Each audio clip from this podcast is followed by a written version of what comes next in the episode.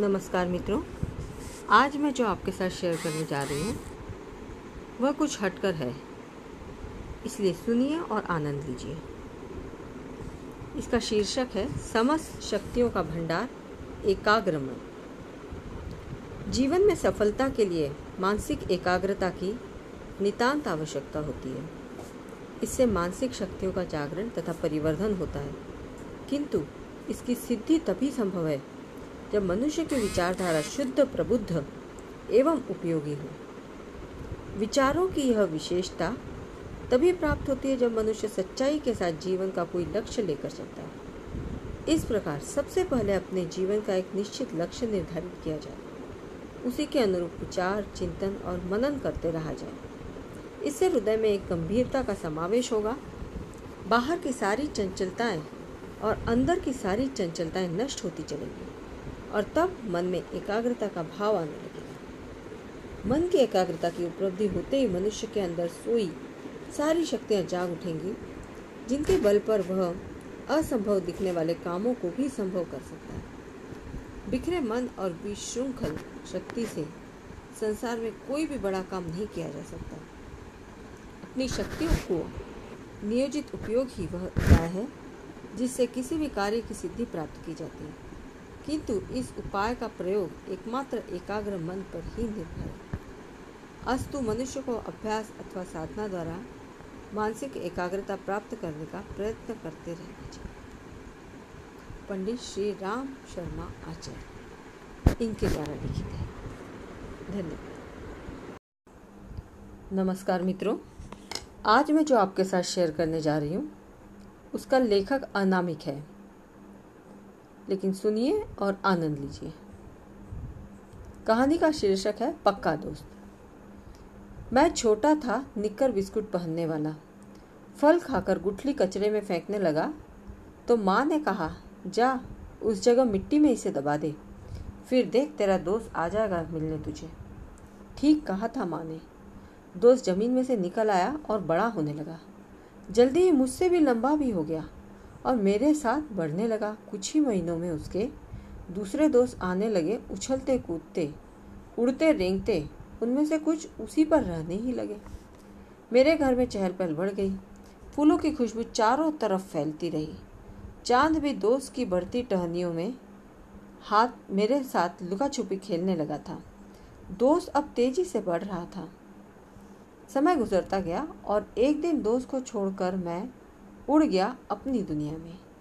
मेरा अपना भी घर बन रहा था सुदूर शहर में। दोस्त वाले मेरे घर में बूढ़ी बीमार माँ और छोटे भाई का परिवार ही रहता था। माँ जब तक स्वस्थ थी, मेरे लिए दोस्त की सौगातें यानी फलों के टोकरे लाती रहती थी। उनके बीमार होने के बाद ये सिलसिला भी कम होता चला गया। लाख बुलाने के बाद भी वो अपनी ससुराल को छोड़कर कहीं और रहने को तैयार ही नहीं थी। एक दिन एक ट्रक आकर रुका मेरे नए घर के सामने। भाई ने बहुत प्यार से ढेर सा सामान बनवाकर भेज दिया था घर के उपयोग के लिए। मेज, कुर्सियाँ, साइड टेबल, पलंग, डाइनिंग टेबल, साथ में चिट्ठी भी थी।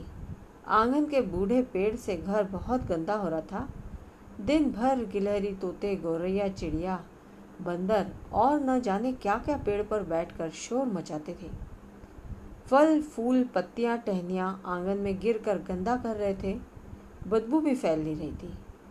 पेड़ के बहुत ज़्यादा बढ़ने से छत पर कमरा नहीं बन पा रहा था, इसलिए मेरा पूरा तन मन थरथराने लगा। चिट्ठी भीग चुकी थी। मैंने ट्रक से उतरे सामान को देखा। मुझे ऐसा महसूस हुआ जैसे मेरे दोस्त की अस्थियाँ आई थी। दोस्त को बड़ी बहरेमी से मारा काटा गया था। शायद एक ही दिन में सब खत्म हुआ होगा। कहाँ गए होंगे वो घोंसले जो उसके दोस्तों ने बनाए थे? मोहल्ला ही बर्बाद हो गया होगा। हे भगवान! अब मुझे जन्म भर दोस्त के श्राप की आग को अपने घर में सहना होगा। बदुआओं में जलना होगा। खाते पीते जागते और सोते समय भी शायद मेरी अपनी अस्थियों तक। क्या किस्मत मेरी। मेरे हाथ से मुझे जन्म मिला और मुझे, मेरे ही भाई ने मेरे पास भेज दिया टुकड़े टुकड़े करके। किसी दिन तुम मेरी अस्थियों को देखोगे, इस घर से निकलते, पर मेरे बच्चों का साथ फिर भी नहीं छोड़ोगे मेरे पक्के दोस्त जो ठहरे। चिट्ठी के साथ ही एक बंद छोटा सा झोला भी था, जिसमें रखी माँ की लिखी टूटी फूटी इबारत पढ़कर मन रो उठा। लिखा था, आज तेरा दोस्त चला गया। मैंने उसकी गुठलियाँ बचा कर रखी थी, जो तुम्हें भेज रही हूँ। मेरे पोते पोती के हाथों से घर के बगीचे में ज़रूर लगवा देना। फिर उनके भी दोस्त आएँगे, नाचते, कूदते, रेंगते। तेरे दोस्त का भविष्य तेरे बच्चों के हाथों में दे रही हूँ। संभाल।